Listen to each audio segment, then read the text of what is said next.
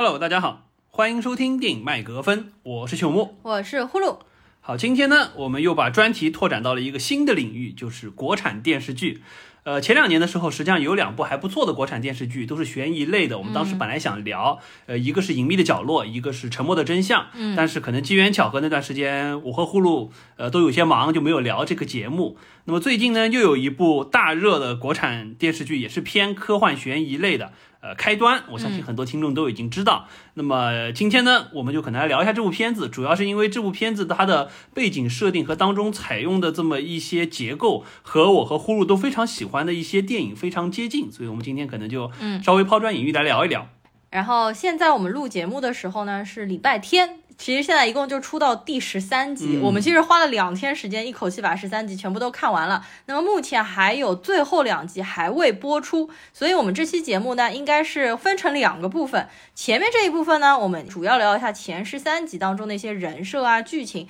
包括可能还会猜一下结局。等到下周二，呃，后面两集全部放出来了之后呢，我们可能还会简单的来聊一下对这个结局的看法等等。对，没错，我们今天上半段呢，可能今天要录的就是对于这个片子的一些感受，包括当中一些设定，我们稍微做一些我们想要引申出去的一些剖析。其他的电影啊，或者电视剧的外延啊没错，然后等到三天之后和呼噜看完了之后，再来做一个补完，看看我们今天开的脑洞、猜想的一些东西，最终是不是有压中的？对，大概是这样一个节奏。对，然后看看他这个最后的结局到底会不会令观众失望。好的，那本期节目呢，我还会再抽一个小奖，就是我现在这边有一张喜马拉雅的 VIP 的月卡，就是说啊，所有喜马拉雅上面的 VIP 的有声书啊。都可以来听，而且我今天在翻手机的时候，我突然发现原来这上面有开端的有声读物的，嗯，对，就还挺神奇的。如果有听友想要这张月卡的话呢，可以在本期节目下面给我们留言。当然，留言的内容最好是和我们本期聊的，比如说开端是相关的一些内容，不要只留四个字，我要月卡。对的，然后呢，我就会抽一位听友，然后把这个卡送给你。呃，另外就是，其实我们最近还送了蛮多电影票啊，包括书啊，还有鞋子啊什么之类的，包括有一些实际上只有在我们听友群的听友我才会送。所以说，大家如果想要加入我们听友群的话呢，也可以扫下面的二维码加入我们的群聊。好的，那么接下来我们就进入正题来聊这部电视剧开端。呃，先画一个剧透线，我们接下来所有聊呢，可能都会涉及到剧透了。所以说，就说听众朋友们如果还没看的话，建议快速补完这部片子再来听节目。呃，我们先来说一下感受好了。呼噜安利我的时候是说这部片子高概念、科幻元素、时间循环、悬疑推移，觉得我好像不看不行。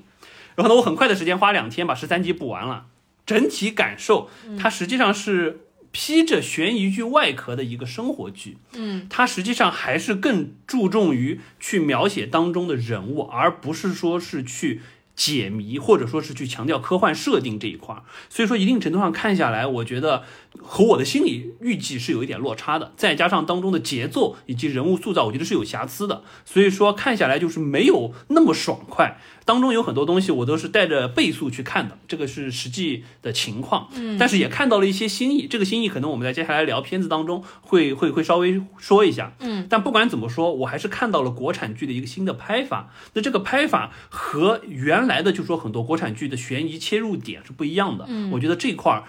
还是未来可期的，有可能会看到这一类型的剧在国产剧当中，哎，能大放异彩，开辟一个新的空间。这块儿我觉得还是不错的。我在安利《朽木》这部片子的时候，实际上我自己还没有看，所以我也不太确定它质量到底是如何。但是因为我每天打开豆瓣，就热搜第一位都是开端，而且呢，它现在有十几万人。打过分，然后呢，也有十几万在看的人，现在的分数是八点二分，在国产剧里面，这个绝对是非常高的分数了。再加上它又是科幻题材，包括它当中又涉及到了很多无限循环啊，包括什么源代码啊、世界奇妙物语啊等等一系列，我们可能待会儿外延会展开聊的。那我本来就非常喜欢这一类的科幻片，所以呢，也去看了一下。我们是一起开始看的，呃，但是实际上最开始可能。前三集我是有一点看不下去了，主要就是前面几集它的内容实在是进展的太慢了。就是说，如果是这些正常的内容放在一集英剧或者说一集日剧里面，二十分钟可能就对，我觉得是。但是国产剧的话，它可能是怕观众看不懂还是怎么回事，他会把这个循环往复的事情通过女主角的嘴说一遍，然后电视给你拍一遍，然后在警察局里面再说一遍，他可能会要给你一件事情从三个视角解释三遍。但实际上这些内容对我们来说都是非常非常的，就是说冗长，而且非常的熟悉。然后一直是可能看到第六、第七集吧，我当中就会感觉。的确是比较的平淡，它是套着科幻的外壳，实际上在讨论每一个人的小故事，讲人性的一个小故事。从第三集到第七集，就不断的在塑造他们怎么去排查车上的乘客，然后每一个乘客背后的一个小故事，就有一点进入到人物策划像的这么一个叙述的阶段，对，有点像我们之前看就是那个轮到你了的番外篇的这种感觉，对，会介绍一段引言外的东西，再把它引到正片当中来。对，但是这些小故事，老实说，就也没有那么的吸引人吧。就是说我其实是看的，并没有那么的专心。可能当中有几个人物，我是觉得比较有趣的。但是这部剧，我们之所以来聊，本来是没打算聊的。但是我们其实是看到第八集开始，从第八集一直到第十三集，我觉得整个节奏都开始变得不一样了。起来了。对，就开始越变越好看了。所以我们才决定来聊一下这部剧的。好的，那么接下来呢，我们就开始聊一聊这部电视剧开端。呃，我相信听到这里的听众呢，应该都已经看过片子了。接下来我们就剧透的来聊一聊当中的一些情节设定，包括一些人物的塑造。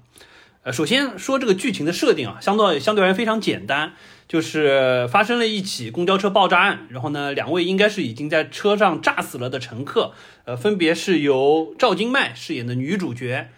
李诗情对，然后还有白敬亭饰演的男主角肖鹤云，然后他们两位呢就不知道什么原因进入到了一个时间循环过程当中，就很像源代码当中的设定，这个列车爆炸，然后就说你可以进入到这个时间循环当中，不断的去寻找新的线索，去发现谁是炸弹，能不能阻呃谁是炸弹客，然后炸弹在哪里，能不能阻止这场爆炸案？嗯，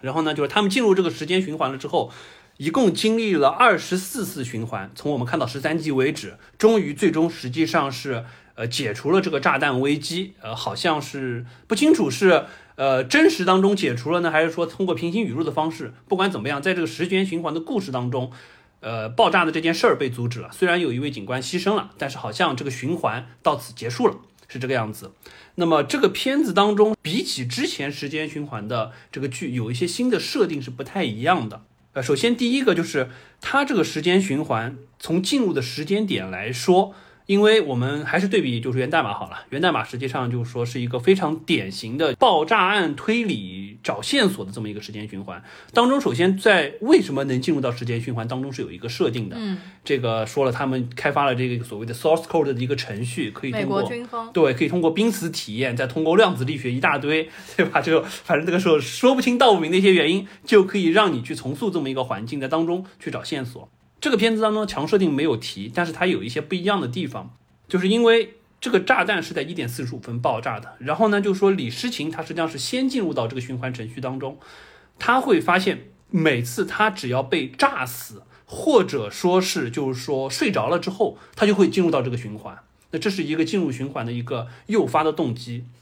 那么第二呢，就是他发现到第七次之后，在第六次，他把男主角强行拉下车了之后，他们在车下目睹了爆炸之后，他们再就是说通过睡着的方式进入到了这么一个循环过程当中，就发现哎，这个男主角也进来了。那为什么他能进来也没有说，但是这是一个设定。嗯，第三个不一样的就是他会发现。一点四十五分的爆炸，它每一次进入循环，它醒过来的这个时间都会提前一分钟，也就是说，它会每一次有一个新的往前顺藤摸瓜一分钟的时间去排查线索的这么一个新的元素在这里，这也是不一样的。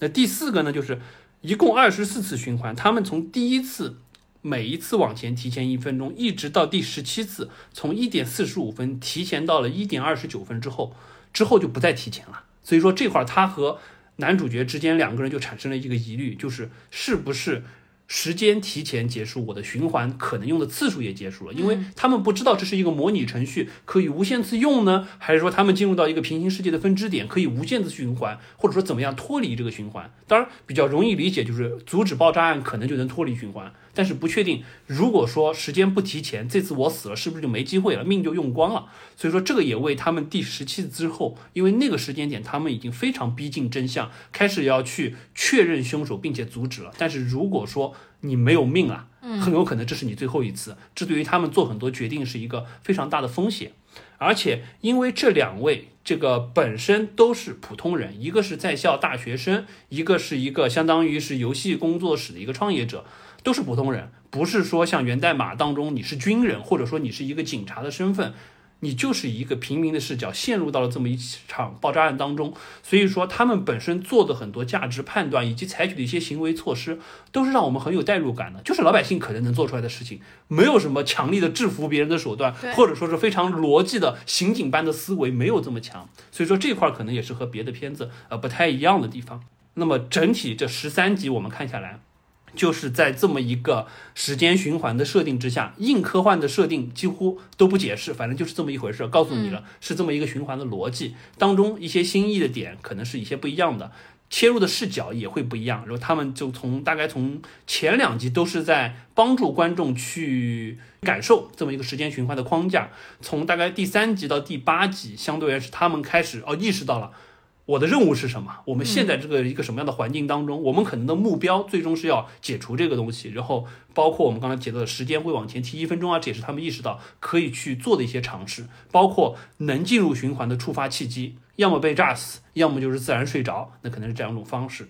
然后从第三到第八集，他们就开始逐渐的去排查每一个乘客，然后一直到第八集之后，也就刚才呼噜提到的，开始紧凑起来了，开始好起来，因为他们已经慢慢的发现到了真凶和炸弹所在的位置。嗯，然后从第八到第十集，可能是快速的去让他们发现了这个最终的凶手是 OK 这么一个高压锅的大婶和这个公交车司机。然后再到十到十三，就是他们相当于是基于一个平民的视角去做的决定，最终要去阻止这个炸弹爆炸，哪怕这是最后一条命也在所不惜。当中还经历了一些比较呃比较激烈的剧情，最终实际上到第十三集为止阻止了爆炸。嗯，那么之后两集会说什么，我们不太清楚。看样子循环是终止了，但是可能更多的笔墨是要放在就是这一对共犯。他们为什么要去作案？这个动机是什么？以及这个循环背后是不是还有一些需要解释的地方？那是这个片子整体大概的一个框架。没错。然后你这当中讲到了几个，就是说和其他我们看的时间流啊、无限流啊不一样的一些场景。因为我们今天下午其实把源代码又重新看了一遍。呃，我大概是第三次看源代码，就是这次看完还是备受感动，而且觉得也是设定的非常的好。实际上，开端它特别像源代码，而不像其他我们说的一些，还有很多很多，比如说蝴蝶效应啊、土拨鼠这都不太像，是因为它和源代码本身的设定就很像，都是在一个一个是火车，一个公交车，都是为了去找炸弹，这一点本身就非常像，但是设定上会有一点不一样，就是源代码的话，它因为那个。时间设置，它就是人在濒死之前，你只能到他的大脑当中取回最后的八分钟记忆。所以那八分钟，不管你是死了，你还是睡着，你都得回到一个现实生活，然后你再回去。但是呢，就是在这个开端里面，你想待多久，你待多久，你不要睡着，你或者你不要死。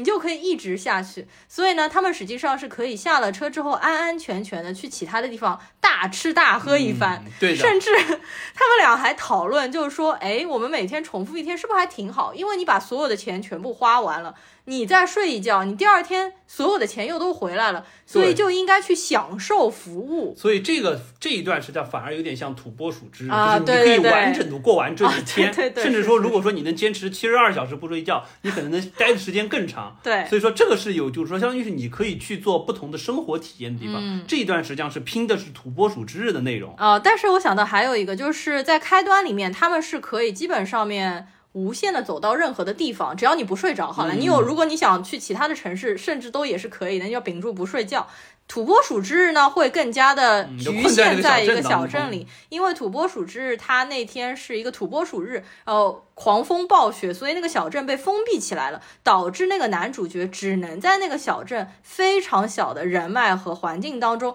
重复不停的一遍一遍那个，然后土拨鼠之日其实我也是最近又看了一遍，实际上它破除循环的一个方法就非常的老套了，就我们现在来看是非常老套，就是说当这个男主角发现了自己内心的善意，然后帮助很多人做好事，他就可以打破循环了。对，然后源代码它打破循环，实际上它并没有打破循环，对。对它这个结局还是非常的感人，我非常的喜欢。对源代码，因为它本身给了就是说这么一个高设定，他说了这是一个模拟的程序，所以说没有办法跳出，至少在这个世界当中没有办法跳出程序。嗯，只是说他最后做了一个开放设定，好像是通过就是说，相当于是通过源代码的这个程序。呃，已经死去了的这么一个，就 Jack Gyllenhaal 这个演的这个角色，他接入到了一个平行宇宙当中，嗯并且这个平行宇宙他发了一条信息，然后给到了相当于是另一个平行宇宙，开启了一个没有发生过爆炸案的这么一个新的平行世界当中，是这样子一个设定。对的，源代码的话是二零一一年出的。呃，我后来回想了一下，实际上我第一次知道平行宇宙这个术语就是在源代码当中。当然，平行世界或者平行宇宙这两年是被说烂了，因为嗯漫威之后开始就开启了各种平行宇宙，对吧？之前但实际上，在漫威真正火起来之前，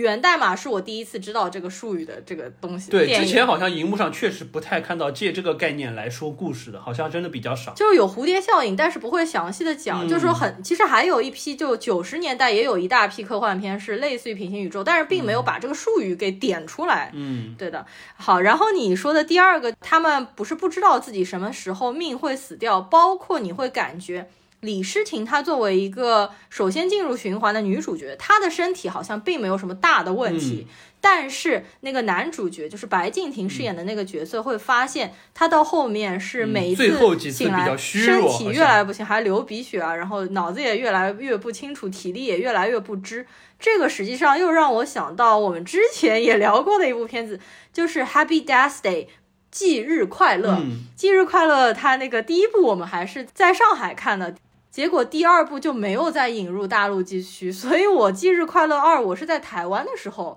和我们那个 Sally 主播一起在台湾看的。呃，Happy Death Day 它里面的一个设定，当然也是你被杀死了之后，你不停的循环，然后再重新回过来，你要找在被杀死之前找到凶手是谁。但是在 Happy Death Day 里面，它也是有次数限制的。你每被杀死一次之后，身体就会越来越的差，导致到某一次，然后你的次数就被用完了，你的这个身体就垮掉了，那你人就自然死亡了。就是和呃开端里面的这个白敬亭身上发生的，好像有一点像。对，就有一种实际上还是在透支生命力去不断的续命重打的这种感觉。对的，OK，那么接下来呢，我们就因为剧情方面相对还比较简单，然后就是说具体当中怎么样去找凶手，我觉得可能呃能聊的也不是特别多，因为一定程度上来讲，呃，就我还是我的感觉就是每一个小人物，我们可能接下来顺着人物稍微提一提，嗯就是每一个小人物的塑造，我看得出来，就是说，呃，正午阳光他们出品的这个片子还是花了时花了花了时间和笔墨去做的，每一个人物都希望说，尤其是都是一些相对比较普通的老百姓，从他们的角度，实际上是把他们作为嫌疑凶手去排查，但是呢，一定程度上也揭露了他们的生活的当中的一些现状。所以说，我觉得这个是花了心思的，但是一定程度上，我觉得可惜的就是。它有一点分散剧情，有点有点让你觉得主线失焦，所对的以在当中看的会比较痛苦。从八到十三集，整体节奏快起来了之后呢，会觉得还可以，但是当中依然会有一些细节，呃，有一些地方我觉得是做的抠的比较，就是说比较合情合理、贴合人物的这么一个身份的，但是也有一些地方从我们观众的角度来说，毕竟开了上帝视角，你就会觉得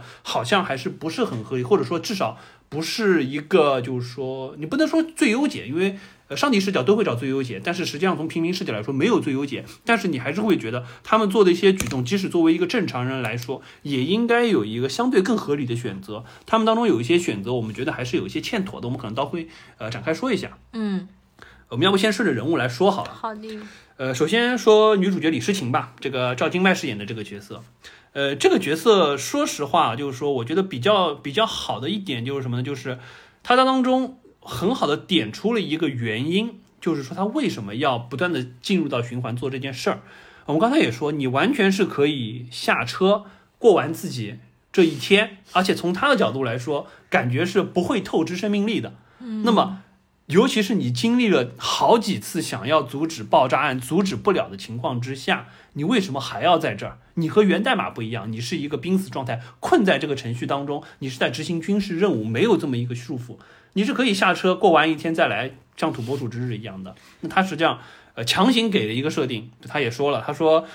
确实我今天可以该花钱花，该吃东西吃，但是我可以做很多出格的事情，不用记后果。但是他就是一个普通人，也想不到什么很夸张的东西。他能想到最出格的一件事，就是能救下这一车人，可能是他觉得这是最最出格的一件事，给了他找了一个很好的动机。那么这个动机背后，我觉得一定程度上我还是幸福的，就是他这个人物实际上从头到尾至始至终塑造的就是一个非常。容易去信任陌生人的这么一个善良的角色，不管是他对于男主角一开始实际上男主没进循环，对他也不信任，慢慢到了实际上从这么一个陌生人到一个友情，甚至到最后发展出爱情，成为一个就是说战斗伙伴的这么一个角色，他对于就是说陌生人的这个信任，包括说他对于乘客，很多情况之下他还是愿意以一个比较善的角度，虽然说。乘客当中有炸弹客，但是他看人的角度，一定程度上还是以偏善良的方式去进行推测。包括他对于司机也是这个样子，可以看到之前的一段回忆经历，司机帮他抓小偷之后，他对于司机的感谢，以及明知道司机是凶手是共犯，他第一的反应实际上是非常气愤的，觉得司机背叛了他对于他的信任和善良。这块很多东西，包括他对于警官，他知道江峰警官牺牲了，包括他担心张警官他张队长他本身的安危这一块，他当中实际上所有他对于剧中其他人都是以一个善良的角度去进行，就是说接触的。慢慢的，就是说几次下来之后，他开始对这些陌生人也不再是陌生人了，都一个个感受过他们的生活轨迹了之后，他更想救下这一车人。所以说，一定程度上，我觉得当他说出他的动机了之后，我还是能信服的。我觉得以他这么一个状态，再加上赵今麦的这个形象和他演出来这个状态，我也觉得蛮认可的。所以说，我觉得这个是李诗情这个角色，一定程度上，我觉得这个片子当中，呃，人物的形象以及他的一些动机，我觉得还是站得住的。嗯。我觉得他的动机要救这一车人肯定是没有问题的呀，因为你就算吃吃喝喝吃吃喝喝，你总有一天会厌烦，他总有一天还是想阻止这个爆炸案啊。而且他作为一个普通的女大学生，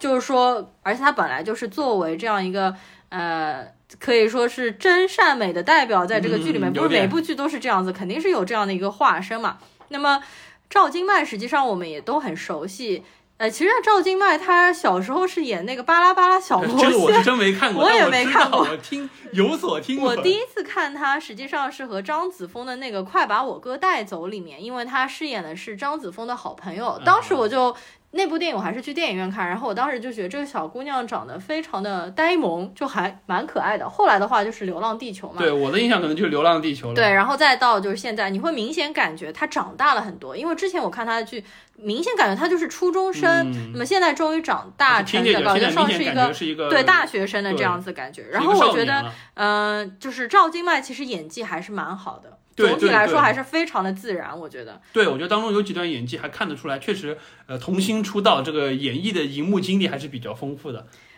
好，那么接下来呢，再来说一下男主角，这个白敬亭饰演的这个角色肖鹤云。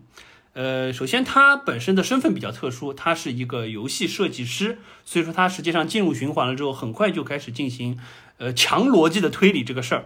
那么本身就说，我觉得这个人物的塑造的亮点，实际上就在于当中有一次他去抢那个高压锅的过程当中，实际上他是前一次是他被这个高压锅大婶陶映红刺伤，然后就是说李诗情被杀死，嗯，之后一次实际上他是反杀了这么一个呃这个凶手的状态，然后逃下车，两个人成为逃犯，一路还逃了很长，逃了大半集。但这个当中实际上有一个，就是他说的台词，我觉得还是就对于这个人物的塑造是做了一个提升。嗯，就他说到，呃，他杀人的这个经历，实际上在下一次循环当中还会记得，这个东西会一直伴随着他。这也是为什么在他在当次循环的过程中，最后他要落脚落在他去警察局自首，去完成他内心中愧疚感的这么一个谢父的这一个过程。我觉得这个是相对而言和之前的就是说循环剧当中不会涉及到的。这也是为什么我们说这部片子实际上更偏向于就是说生活化的人物刻写，而不是在于解谜的这一个过程。所以我觉得这块让我触动还蛮深的。再加上这个人，说实话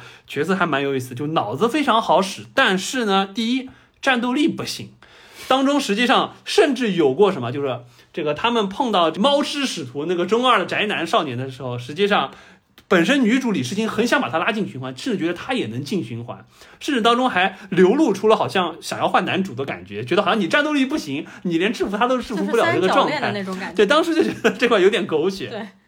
当然，最终实际上是没有，但是确实从他的角度来说，他确实是一个就在搏斗当中，虽然有过一次反杀经验，但整体上战斗力是不太行的。再加上他觉悟，说实话也是很接地气的一个觉悟。有时候就就觉得明知不可为而为之，相当于是你的能力达不到的时候，你不要承担这份责任。我们就老老实实下车，阻止不了了，我们就。至少常规的逻辑是先下车，好好去做推理，看看是不是还有别的可能性，不要在这一次又一次的尝试枉死。我觉得这个想法非常接地气。他这个角色相对就是让我们的代入感很强，并且一定程度上从就是说想要去理性推理的角色的观众来看，是容易带入他的决策逻辑的。OK，白敬亭实际上我之前是完全不了解的，虽然一直听过他这个名字，但是我是不知道脸到底是哪一个人。这次一看，这演员果然白。他怎么会这么白？他比女主角的皮肤感觉还要好，而且实际上，呃，他们虽然在剧里面看上去年龄相仿，但是实际上白敬亭要比赵今麦大九岁，就还是挺神奇的。零零后，所以对，就还是挺神奇的。然后就因为我在豆瓣上面小组里面也看了一下嘛，这。个剧真的是火，因为豆瓣小组里面都有十一万人，我从来没有在一个豆瓣小组里面见过这么多的成员。然后很多人磕他们的 CP，说他们是 CP 组。对，然后呃，我是就没有什么特别的感觉了，我觉得还好。他当中的恋爱戏可能戏份还行，我觉得不算占太多。对对对，就虽然当中有两段，就是尤其是他们就是说，就刚才提到他们反杀了那个之后，开始进入逃亡，最终在河边那一段。呃，坐在河边就这个响起了音乐，我当时就觉得这个节奏有点变了，怎么开始磕 CP 戏了？还好那一段过得相对比较快，就没有花很多笔墨。对对，对于我们这种中年人，就并没有很想看这种年轻人的恋爱戏，但是可能有很多人是很磕他们的这个 CP 感的。然后呢，呃，你前面说的那当中有两段剧情，也是我开始又觉得这部剧开始好看起来的。一个就是啊，他们要去阻止那个。高压锅大妈，因为他们已经知道她是那个 bomber，所以说他们要去阻止她。那一段就拍的真的非常的紧张，而且完全出乎了我的意料。真的没想到她杀人了，或者说她那个女主角被反杀了。这些桥段，我觉得可能在中国的电视剧里面有点出乎意料，有点出对。呃，然后那个时候就镜头完全变成黑白的镜头了嘛？我觉得那一幕震撼感真的很强，好像就是第八集吧？是不是？对，就是从那边开始。然后后面的剧情才开始急转直下啊，不是急转直上嘛，就开始变好了。对，包括那两段，实际上赵今麦的演技就是被杀了之后眼中的这种恐惧、绝望和震惊，包括就是说下一次醒过来的时候那个状态，确实看得出演技这一块确实是撑得住的。是的。OK，那么接下来我们再说一说呃车上的众生相好了。这个当中，实际上确实每个人都花了一小段笔墨，甚至有的可能专门每一集的片头给了一段去交代他们的身份。那既包括当中的那个话痨这个一哥 UP 主。从头到尾一直在拍视频。对这个角色刚开始出来的时候，我们就很奇怪。我和后路一开始奇怪他为什么老站着。对。第二个就是为什么每一个人就出了点什么事儿，每一次就说赵今麦在这个就是李世行在当中想要去做一些举动去延迟车行进或者爆炸，他都会跳出来说两句话。后来知道他就是一个这种话痨型的 UP 主，记录生活的这种模式和他的身份是能贴得上的。包括那个。我有药的大妈 也蛮搞笑的，对的。当然，这个大妈没有做背后的背景铺陈，因为她可能更多的就是这么一个调节的，甚至一定程度上，我有药的这个事儿也穿插在好几次这个时间循环当中，切入到男主角和女主角的这个身体状况当中来，我觉得蛮有意思的。然后另外呢，几个可能比较核心的人物，就是一个是那个背着一麻袋西瓜的有前科的这么一个父亲。他实际上是作为一个重点怀疑对象的，那当中实际上也去交代他背后的身世。实际上虽然他有前科，但看得出来他是一个非常老实而本分的人。不管是就是说。他有前科的这件事儿当中，有一些地方看得出，比如说一说到警察，或者说一说到就是说有爆炸，他第一反应是把手举起来，这个实际上就是在劳劳改犯的当中过程，在监狱里实际上训练出来的这种感觉。嗯，包括他对于就是说警察局是有敬畏的，他对于很多事情实际上是比较偏畏惧的。那这个实际上和他的身份是贴近的，但整体上来说，他实际上是一个好人。包括就是他那个西瓜不砸碎了吗？后来还给他们吃，还说到实际上虽然瓜皮坏了、脏了，但是里面的瓤还是干净的，实际上也反映了他这个人内心的一个独白。呃，然后后面那一段就是大家分食西瓜，然后一车人笑哈哈的一个慢镜头，差一点就让我看不下去这部剧了。但是你不觉得这个慢镜头就很像源代码最后那一幕吗？是的，是的，是的，有一点像。但是我觉得用在这儿没有那种原代码最后的很感人的那种感觉。它不是落在结尾，它落在当中，然后就有一点强行配角人物，对，突然感觉这么一个其乐融融的状态，又有一点怪，对。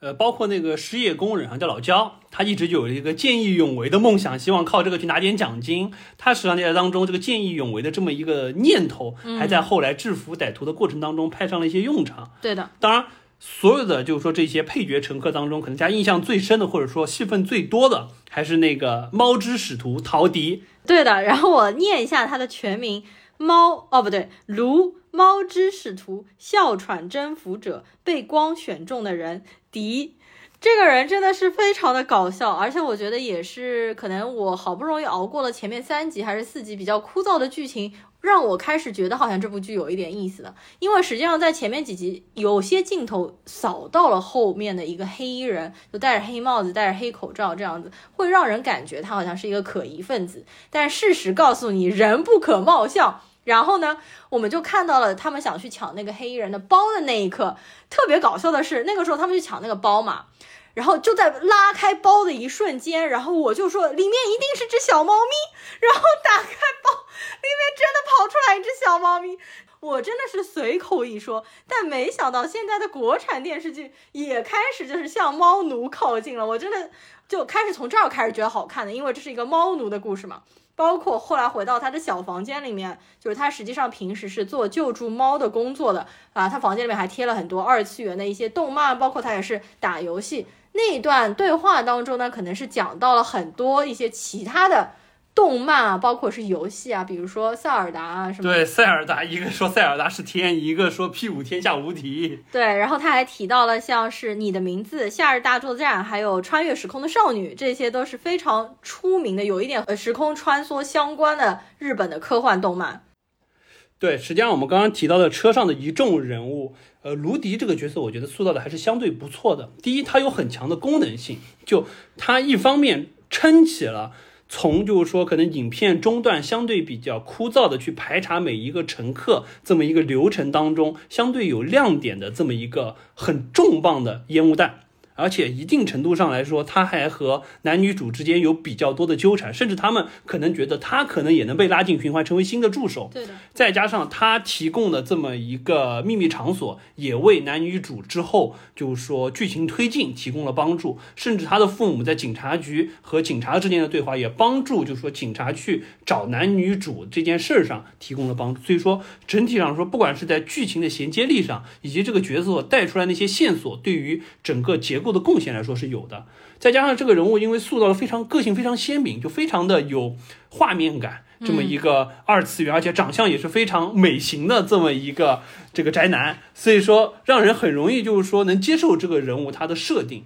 那么相比而言，我觉得其他的那些乘客就多多少少就是我刚才提到的，呃，有一点浮，就分散了剧情，有点有点失焦。就比如说啊，我们刚才提到就是说这个我有要的大妈。没有深入刻画，纯粹就是不断的在串场，这个就不说了。这个我们刚刚提到，实际上除了这个卢迪之外，另外两个比较大的烟雾弹，一个就是那个扛着西瓜的有前科的父亲，另外一个就是拿着一个红色手提箱的那个想要见义勇为的失业工人。这两个实际上作为很大的烟雾弹出现，并且每一个人都在那一集的开头做了一点剧情的交代。但是说实话，我觉得相对。比较浅，并没有，并没有把这个人刻画真实。但是呢，你又花了比较多的笔墨，把人的思绪插出去了。但是拉回来了之后，说实话，不管是他对于剧情的推动性，以及就是说这个悬疑紧张感的塑造都不强。所以我觉得这个可能就你来一个可以。你连续来两个甚至来三个就会很痛苦。再加上车上还有一些人，就比如说还有一个戴着耳机的肌肉男，对，几乎没有什么戏份。我我我看下来，对于他的概念，实际上就像什么，就像是那个那个做视频 UP 主的那个一哥一样，嗯，他俩唯一的功能就展现了一点，就是在这个车上的乘客，他在特定场景之下有限度的善良和危机下的懦弱的体现。当就比如说这个一开始李世清说有。色狼的时候，他俩会站出来，那个那个一哥很快就会指责他，嗯，包括其他的人也会就说好像想要义愤填膺，想要主持正义。但是你真的到说了，比如说跟着我们去警察局，大家说哎我各有各的事情啊，不可以。真的到炸弹客出现了，所有人都缩了，包括那个肌肉男。那个肌肉男在李诗情去拉方向盘的时候，他是出来阻止的，但是当这个高压锅大婶开始行凶的时候，他是完全没有镜头的。更不要说另外的几个人了，所以说，我觉得他俩就功能性非常的单一，但是给了很多戏份，让人好像以为想要深挖一下他们背后的东西，所以我觉得这个可能是一定程度上就有一点奇怪的地方。所以说，我觉得就是说整体上来说，呃，他在中段，呃，可能就是说这个猫之使徒塑造的是相对好一点的这么一个一个插入的东西，但是其他的人就有一点流流于表面，我能看得出编剧和导演整个这个剧组是想要说我们。还是想刻画一些，就是说普通人在这种特殊环境之下，虽然他可能会被怀疑，他可能看上去很可疑，但实际上他是一个平凡的人，他有他自己的生活经历，他可能就是说背后会有自己的心酸的故事，他想要说一些生活化的东西。但是我觉得，就是真的是对于我们抱着另一种心态来看剧的人，觉得分散了我好多的注意力，一直熬到第八集才拉回来，当中呼噜都快弃剧了的这种感觉。对，实际上我当中的确有几集就是看的非常的快，就是看的也不是特别的仔细，是听着朽木给我的解说熬到了第八集。好，那么车上众人像说完了，接下来我们再来说一下警察这边吧。警察这边说实话就是说，主要可能也就是三到四个角色，一个是张队长。张队长，我觉得可能塑造的是相对比较好的一个角色，就是，呃，我觉得首先有一个特点，就是因为这个片子当中，说实话，主持正义的，真正能主持正义的，只有警察这一方，对不对？代表人民的正义。那么回过头来说，男女主都是普通老百姓，他们只能从自己的视角去看。那么警察这一边，张队长他可以看得出来，从头到尾是一个有极强洞察人心能力的这么一个老的刑侦队长。然后当中，实际上他和李世情之间很多的对手戏。可以看得出来，就是说，就你对于这个人是就感觉很相信他，很有安全感。包括就比如说李世清，他也说到，他进过警察局好几次，嗯，每一次。基本上到最终的结局交代的都要开始他说循环的这部，说他最多不想说了，警察也都不信。但是每一次张警官都还是会完完全全的听完，并且去当中去寻找一些线索，以直到最后实际上他问到张警官说，如果发生这种事情怎么办？如果有一天你接到一个陌生短信说车上有人，你会出警吗？这一块儿，这块儿我觉得相对于这个形象，至少在这个片子塑造警察形象这一块儿，我觉得塑造是比较好的。而且这个这个警官就是说他的心理的状态和就是说刑侦的这个能力，我觉得还可以。相比而言，牺牲了这个江峰这个小警官，他的徒弟就显得有一点平面化，甚至一开始让人觉得比较窝火，感觉他是一个就是太过权威强势，并且非常冷酷的这么一个办事的人员。所以对于他来说，实际上反而是呃，就让人看了有一点有一点生气的状态。那再回过头来，更让人觉得莫名其妙的就是刘涛饰演这个副局长。说实话，这个角色有或者没有。用处不大，网上甚至有调侃说他就是一个药检工具人，没事就说准备药检就干这个事儿。这个角色我觉得真的我不知道刘涛为什么要来演，呃，实在是有点有点浪费。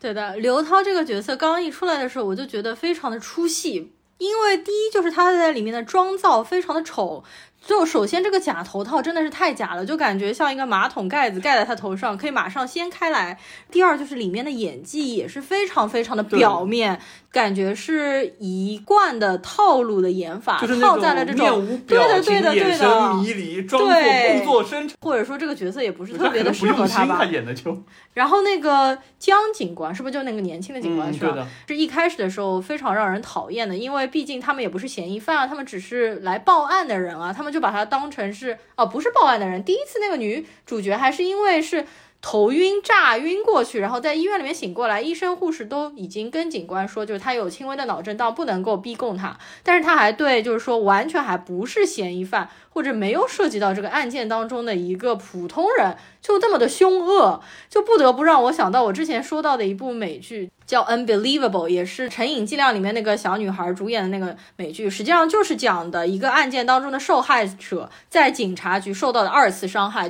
那么这个警官，所以一开始的确不是让人很喜欢。那么当然，他当中也是经过有一次循环的时候，好像是壮烈牺牲了。这个时候好像又让人感觉对他有一点好感了。呃，那么到最后那个张警官死掉之后，他又变回了那种非常火爆，就又去压榨他们，然后让人觉得这个角色就是一个非常耿直、非常头脑简单的一个热血警探的这样的一个感觉，也是稍微有一点平面化。那么张警官肯定是演的最好的，就是老的警警官，你看他老谋深算的那种眼神，我觉得他演的还是的确不错的。对，不过张警官最后就是去丢炸弹那一刻，就真的让人看的好紧张。就最后所有的警车全部在那边围追堵截。那个公交车，包括那一段，实际上看的还是真的有一点让人感动的，因为他们明明已经知道这个车上的有炸弹，而且炸弹马上要爆炸，但是所有的警车全部都是堵在那边，包括还有两辆警车撞在那个公交车的屁股上，就堵住它。实际上知道时时刻刻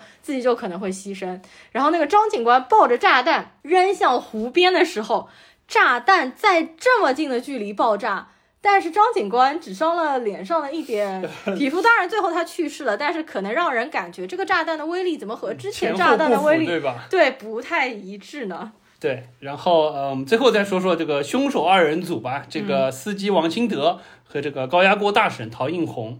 呃，他俩我觉得重头戏可能是在最后的三集当中，我们还有两集没看，因为基本上是要交代他们因为女儿在五年之前也是因为公交车上的一些意外情况下车被撞死了，他们来实际上想要替女儿讨回公道未果，甚至说可能警方都不太愿意立案调查，对这个事情重视不够，他俩最终可能是。相当于是被逼走投无路，甚至有点精神失常，走上了这条路。嗯，那么这两个角色整体从演技上来说没有任何问题，但是这也反而是这个剧的一个问题。就网上大家一直在说，两位演员黄觉和刘丹，这是有咖位的演员。你找这两个演员往这人群当中一杵，明显除了男女主之外，他俩肯定特殊身份牌嘛，想都不用想，对不对？那不是神就是狼，大家肯定会有这种感觉。所以说，这个就是这个片子选角上很容易剧透的一点。呃，那么在这个片子当中，他们的动机明显是因为他们之前女儿的死，以及后续就是说整个调查过程，他们觉得不公正、不公平，甚至不彻底，所去引发的一个，不管是想要报复社会也好，或者说是想要以这么一种特殊的方式去结束自己的生命，去祭奠自己的女儿和女儿团聚也好，不知道是呃出于什么样的心态，但是最终他们做了这件事儿。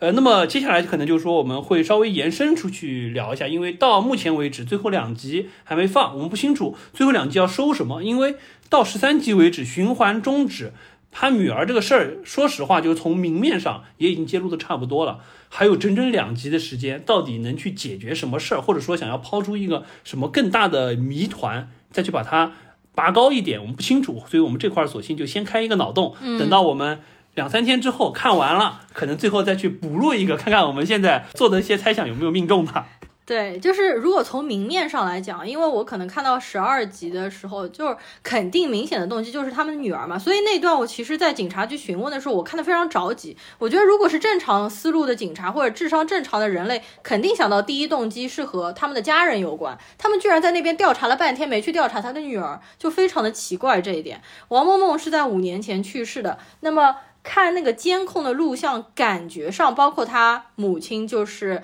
他妈叫什么？那化学老师，对，他在厕所里面偷听到的一些，也不知道是不是幻听，就是说那辆公交车上实际上经常有色狼，然后他女儿可能是遇到了性骚扰，所以想急着下车。我们如果是按明面上来看的话，应该是他女儿遇到了性骚扰，车上没有任何人愿意伸出援手，然后他女儿下车被车撞死，所以他的父母想报复社会。报复就是说这一批非常冷漠的乘客，他们想在五年后的同一天、同一个时间，在他女儿去世的地方车毁人亡，去见他女儿，应该是这样一个比较明显的动机。但是呢，又不得不让人觉得，如果这个结局仅仅是这样的话，用不了两是不是太简单，或者是太单纯？而且他要怎么解释这个循环的事情呢？呃，因为不是中国的电视剧也不电影，不能说怪力乱神的一些东西嘛，我就非常担心他最后结尾会不会说这是一场梦，或者这是男主角的一个游戏设定。如果是这样的话，那就真的是太没有意思了。对这块实际上就引申出去了，我们可能想要做一些无责任猜想的一个原因。就首先刚才提到明面上看到的这个遭遇车上的。呃，不管是暴力行为也好，或者是猥亵行为也好，这个诱使他下车。那么他们夫夫妻俩报复社会，或者说是对于车上乘客的冷漠，以及可能事后的舆论暴力，嗯，所要速发出来的这么一个爆发，这个我觉得是这个实际上本身第一和原著小说当中的最后的设定是有一些接近的，呃，一定程度上来讲是比较容易做的一个收尾。但是最大的问题，我觉得是第一，你用不了两集的时间，你得扯多少东西弄两集，我觉得这个有点难。至少我觉得你这二十分钟肯定就说完了的事儿。肯定有很多升格镜头，对对还有发人深省一些 但是这个 你再拔高，升华。你再拔高，你也用不了两集的时间。没有，肯定会讲这个事情结束了之后，他们离开了循环的男女主角两个人的日常生活。呃，那我觉得一般来说，你肯定就放在最后一集的十分钟、二十分钟去说就可以了。因为两集，我就很担心。因为小说里的结尾就是这样，所以我们当然希望电视剧可以稍微改一下。因为我是觉得电视剧比原本的小说在文本啊，还有在人物设定方面，都是比原本的小说更好。就很多动作的合理性要比小说当中设计的就更贴合生活一点。对对没错小说毕竟可能还是就一个人创作，而且相对而言就是说，因为只在文字上你看不到画面，嗯对很容易可以写的比较夸张，不管是言语上也好，动作上也好，生活当中没有那么夸张。那这是第一。第二个就关于这个设定会不会会不会破迷，就这个科幻的设定循环这个事儿，实际上当中有一个是我和呼噜看到一半嫌弃的脑洞，就是看到王萌萌在那个监控视频上要下车，并且急着去抢司机的方向盘，又在门口去敲。这个呢，实际上是和李诗情在当中有一段有一次循环非常接近的。对的我们当时不禁又想起了会不会是双循环，也就是说。就有点像什么，就有点像王萌萌，不能说冤死，意外死了之后，就像地缚灵一样，附在了四十五路公交车这个线路之上。之后呢，实际上就为什么李和肖会进入到这个循环，就是因为王萌萌附在这个车上了之后，发现他父母居然因为他的死，最终要走向这么一个悲惨的结局，所以他就 somehow 启动了这么一个循环，把他们拉了进来。嗯时间的节点就在爆炸，时间的起点就在他意识到他的母亲带着炸弹上来的这个时间节点，塑造了这么一个短时间的时间循环，希望有人可以阻止他的父母，相当于是一个五年前的循环留下的冤魂或者说是阴灵在这里，希望能拯救他的父母，产生的一个新的循环。那么这块如果说是如果说是双循环的话，那么背后可能要去解决的问题就是第一。最开始的循环是怎么建立起来，或者说王萌萌为什么会留在这里？嗯，当时他说这是第一个，第二个就是他当时为什么陷入了循环，或者说为什么看起来像陷入了循环？嗯所以这个可能是就是说我们开的第一个脑洞。对，然后王梦梦这一块儿，就是说她为什么当时会去循环，就是有一些脑洞，就比如说她可能也是为了想要救全车的人的性命，可能她之前已经也经历过整个车和其他的车相撞啊，比如说呃，因为当时不是司机开了吗，王梦跳下去和一辆货车相撞嘛，就会不会如果他不跳下去，其实货车和那辆公交车本来是要相撞，然后全车人都死亡，然后他可能想救全车人的命，或者我还看到有很神奇的脑洞，就是说原著小说的这个作者是否有借鉴了当时有一起公交车坠江事件，就说这个车本来是要坠江的，但是王梦梦在这边跳下去了，然后阻止了那个坠江事件。但是呢，我觉得可能脑洞并没有开那么大，因为王萌萌也不会说这么大义凛然，就是说要这个就有救全车这个有。点像电车难题啊，就只有牺牲小我，成全大我。吧对，这个如果要这样说，就可能有一个最大的问题在于，如果说进入循环是以这种方式的话，说实话，这个片子当中的，如如果说对应真的这样的对应的结局，就是这个片当就必须牺牲张警官，从而去拯救全车人，就结束循环。所以就有人也会猜错，就是说这个结局会不会是一个 bad ending，就是说至少要死一个人，所以才可以循环结束嘛。所以现在不清楚到底会不会是一个，但是你就很难评判，就是谁来决定这个循环到此结束是一个我们可以接受的啊损失，啊对吧？我觉得这个是一个比较难去界定的。当然，我觉得这个这反正这开了一个脑洞，就是相当于王梦梦当年年也进入了循环，而且循环可能是有这么一个起始和终结的逻辑的。嗯，那我觉得你刚刚说的那点非常的对，就是为什么后来李诗情她进入了循环，或者说王梦梦如果在第一次循环里面，她在地缚灵附带了四十五路上面，她选择李诗情，是因为李诗情和她非常的类似。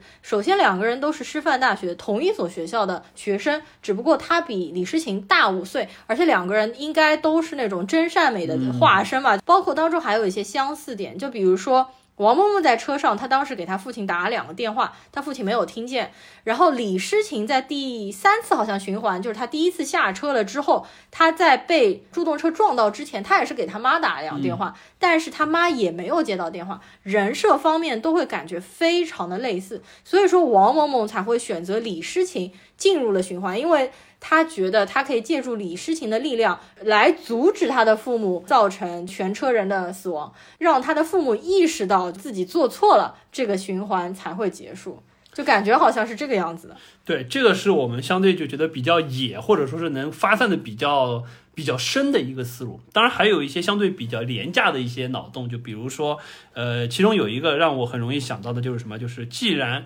本身有一个游戏设计师。你别说搞到最后就像一场梦一样，啊，实际上是一个游戏，甚至说像《骇客帝国》一样，你说前三部是我做的一个，游戏，所以这就很不好啊。因为这当中实际上为什么有一个容易往这方面去倒呢？就是说，在他们进入循环的这个过程，嗯你会发现什么？你会发现基本上是三种情况。第一种情况，车爆炸死了进循环。然后呢，车爆炸基本上是两种爆炸情况，一种是撞油罐车爆炸了，嗯第二个是这个唐映红拉那个阀门爆炸了，对的，然后第二种呢就是睡着睡过去了嗯进循环。然后当中实际上还有一种，实际上也是爆炸引起的，就是铃声会响。到了时间点一点四十分，铃声会响，但是从头到尾没有交代过这个铃声的出处，嗯当中还问过，但是好像都没有听清楚，而且一定程度上，那个爆炸的高压锅看上去不是一个定时炸弹，就不是一个装了定时炸弹，随着铃声响起会爆炸。那么回过头来，你就觉得很像什么？这个铃声就很像是，比如说《盗梦空间》当中要 kick off 的那个音乐，那个音乐一响起对，告诉你时间结束了，嗯，这种感觉相当于就对，像一个游戏的终结，你玩到这里对，就玩到这里就结束了，因为一直没有交代铃声的来源，就像是从上层世界来的，所以说就有可能是什么？实际上是一个游戏设定。嗯更有甚者，可能是一个人在弥留之际的再现。哦，你这个脑洞开的是非常的大。呃，当然，人在弥留之际，之前其实我们也看过类似的电影，比如说《Stay》生死停留，这个还是蛮早以前，当时还非常年轻的高斯林和那个伊万麦克格雷格他们演的一部，实际上就是人在最后死亡之前看到和听到的一些内容虚化出来的一个世界，包括他和穆赫兰道也是有点相像的，但是穆赫兰道是做梦，那个是濒死体验。然后你前面说到手机铃声，那个也的确是一直困扰着我，因为。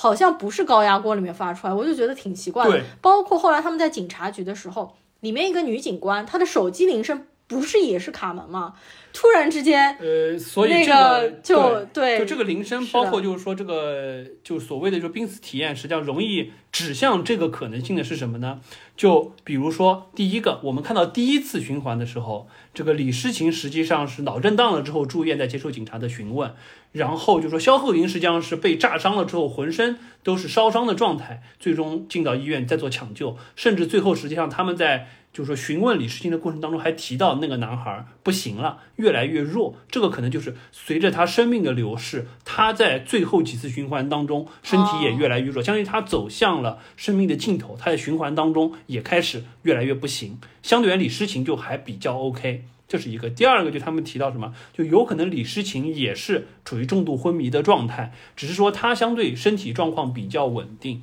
那么这个铃声的来源很有可能就是就是这个女警官守在他身边，她的手机响了，对我也是这么想只是说恰巧这个东西一定程度上对应到了你那边的爆炸触发点而已。哦所以说可能这个是就就所谓的游戏设定也好，濒死记忆也好，当中是有一些线索可能会把脑洞。指向那个方向的，但是不管怎么说，我个人实际上一定程度上，我还是更希望说，是我们开始提到这个双循环，就这个片子也好，小说也好，名字叫开端。但是说实话，你应该叫循环更合适。从我们现在来看，一定是循环这两个字更合适。包括这种说方式，从一开始他就提到说我进循环了，嗯，这个词给大家留下了很深刻的印象。所以一定程度上，我觉得循环是重头戏。不管你把不把循环进入、解除以及产生的原因做设定，但我觉得循环上值得做更多的文章，而不是说你留两集的时间跳出循环做。社会现象，或者说是就是说人情冷暖的升华，我觉得这是不合适的。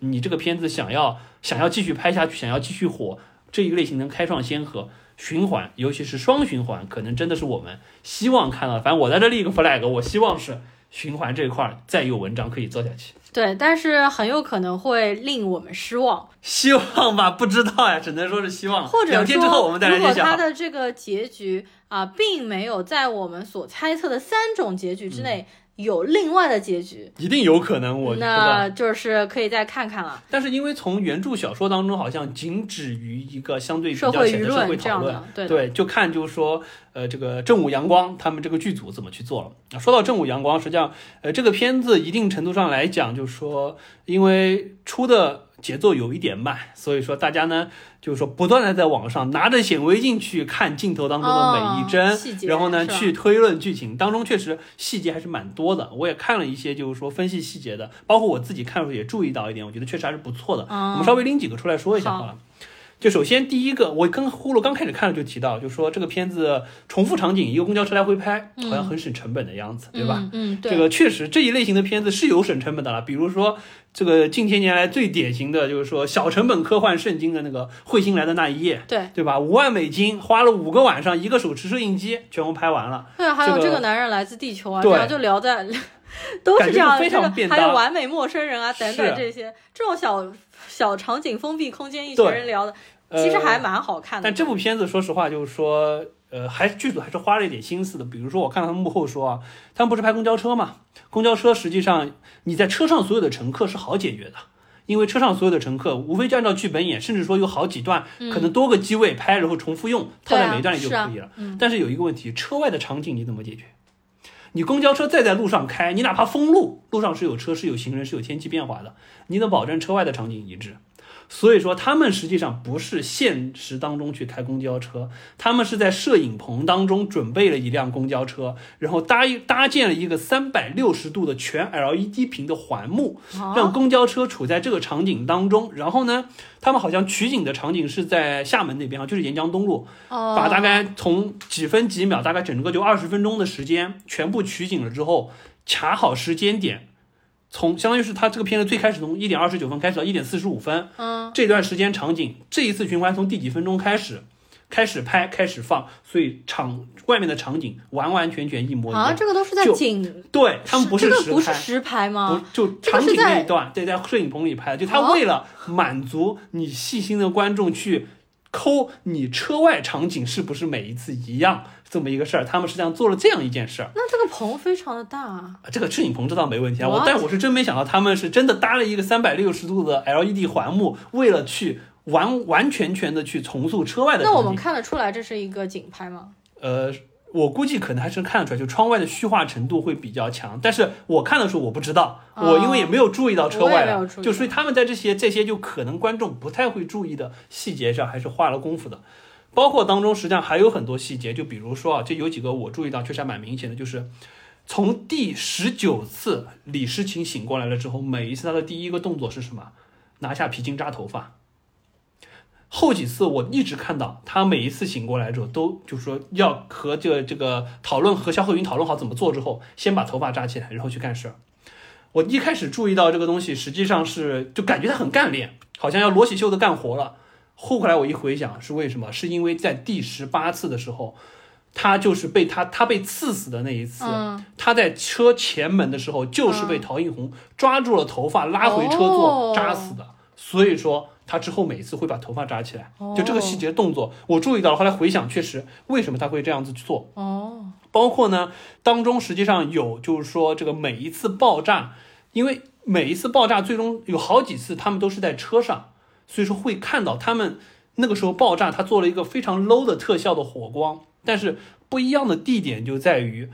每一次随着他们男女主所处的位置，车前、车后、车中的位置不一样，火光的来源不一样。如果他们在车前，这个爆炸，因为大婶坐在车的中段靠右，火光会从这个方向；他们如果在车后面，火光就是迎面而来的。嗯，所以这个特效做的角度还是有的。嗯，甚至包括就是说有一场油罐车，这个是我后来倒回去看的，就是油罐车撞上火车的，就撞上那个公交车的那个时候，他们撞的那个方向实际上是从相当于是公交车的左侧来的。但是大婶是坐在公交车的右边，所以说当那个爆炸发生的时候，车上的场景实际上所有的乘客那个爆炸的光是从右边来的，而不是从左边油罐车撞上的方向。就当中很多细节还是蛮清楚的。所以说，其实那个油罐车根本就没有爆炸，是他先那对然实际上后才对引起油罐车爆炸。因为你可以看得到，就是说最终。就我们看到最后一场，张警官他本身就是说炸的时候，那个我们刚才吐槽炸弹威力好像很小，但是油罐车那一场炸的时候，实际上是从前面那辆车延伸到了公交车后面第二辆、第三辆的小汽车都被炸毁了，嗯相当于是爆炸引起的油罐车的再再一次爆炸引起了这么大的威力。嗯包括后来我还看到网上还有人扒出来，就是说当中实际上有拍过一个场景是什么？就是说，呃，在现场那个被炸成车库、炸成一团废铁的那个公交车的这个框架当中，各个地方都非常残破，可以看得到大婶坐的那个公交车中间靠右的位置是有一个巨大的窟窿的，明显那个是爆炸的点。那这个实际上往后去推的话，当中实际上就张警官让肖鹤云去画车上乘客图，嗯他们那个时候怀疑这个陶映红，他们对着这个图再去对照现场，是可以推导的出来，确实爆炸的发生点是在这里的。这个实际上是可以帮助他们去佐证，相当于是他们奇形险招，非常快的去推进、去交代他们的信息，帮助警官去确认是有现实依据可以对得上的。所以我觉得当中还是有蛮多细节的，包括还有一些就是小的细节，就比如说有一些关于游戏的彩蛋，像这个卢迪和那个去争论这个到底是 PS5 上的 GTA 好，还是呃不是不是是那个是那个塞尔达好，还是这个女神异闻录好 P5 好，这个都会有。包括当中实际上很有意思的一点就是我看到了白敬亭他的那个他有他有微信头像。当时他们扫微信有一个微信头像，他的那个微信头像仔细放大了看呢，实际上是《侠盗猎车手》我们以前聊过的 GTA Five 当中的三个主角之一的那个 Trevor。呃，玩过游戏的可能知道，Trevor 本身是一个游戏当中非常混不吝的地痞流氓，暴力元素非常多，在当中就是打砸抢的这么一个状态，就正好对应了白敬亭这个角色。他在游戏设计师的角度，他觉得游戏的暴力美学他是一定要坚持的。之前他一直因为这个事儿游戏不过审，在这一块儿实际上和他的主角人设和他的微信头像都是有做对应的。包括实际上当中还有一个细节，我们刚才聊的时候也提到，就是说那个失业工人。失业工人实际上他本身背的那个拿的那个红色的皮箱，本来男女主是要去验的，但是没有找到机会去验，最终实际上是他主动，因为呃本身女主去和那个陶映红去说，嗯她实际上这个来例假了，需要需要需要需要需要对需要需要接卫生巾，卫生巾对，但是呢就是说那个没成功，后来实际上他下车之前，他从那里面掏出卫生巾给他，这个事儿。往前倒，实际上是他原来租给他那个房车库的那个房东临走的时候给他一个这个红皮箱，这块实际上本来到此为止也就结束了，因为他相当于补白了这个人为什么一个独身在外打工的大男人包里会有卫生巾。但再往前倒一步，实际上对于这个房东来说，他当时把这个红箱子给到这个老老焦的时候，实际上是说这个跟他他跟他老婆出去玩之前用的什么箱子，说里面有什么东西就不用管了，就你就拿去用吧，能用就用吧。他特意说一句能用就用吧。很奇怪的是，第一，他完全没有看箱子里面有什么东西，万一出去旅游带了一些贵重的物品在里面呢？第二，他为什么要说能用就用吧？这个说法也很奇怪。实际上，再往前，在老焦和他女儿通电话，因为他在这边就是为了给他女儿攒学费，他留在这边打工。实际上就提到了一句说，呃，有些东西什么卫生巾啊、牙刷、牙膏什么，该买的就买，咱家又不是用不起，嗯，就说明实际上他他女儿真的是为了省钱，这些东西是不舍得买的。房东可能听到了，所以说不是真的。留下来的东西能用就用吧，是特意把这些东西塞到这里，还给了他一个箱子，说哦，可能我用不着了，你能用就用吧。所以说背后实际上就可以看得出来，这个剧组对于小人物一些不重要的人物是花了笔墨去做了一些小的设计的。这些设计可能你不仔细看看不到，但是真的是花了很多细节的。所以说这也是为什么就这个片子虽然整体的节奏感，我觉得不是特别好。人物的塑造上也有一些瑕疵，甚至一些推理上，我觉得还是有点着急的。但是看得出剧组如此用心的话，我觉得还是可以值得期待。这边打开了一个窗口了之后，这一类型的片子以后剧本上再打磨打磨，可能会以这种细节把控度会看得很爽。对，就是你前面说到卫生巾的那个地方，实际上我当时也注意了一下，因为在之前所有的国内的电视剧啊，包括电影当中是没有出现过一个卫生巾的正面全景的，好像这是第一次嘛。然后你也可以看到，实际上那个行李箱当中的卫生巾可能是那种，就是说散装的卫生巾，实际上之前也是。呃，这个事情还上过热搜嘛？就说其实中国还是有很多贫困地区的女性，她们其实知道这个卫生巾可能是有些危害，但是真的是没有办法使用非常高价格的卫生巾。就这个剧组可能把这一点夹带了一些社会现实的东西进去，提提出来，没错。那我们现在呢，就先聊到这边。这前一部分呢，我们是在一月二十三号聊的，也就是最后两集还没有出现。那么我们再到下一部分，应该是会到一月二十六号，再简单的来聊一下最后的两集，包括它的结尾。完了之后，我们再把这期节目给上传上来。Cut。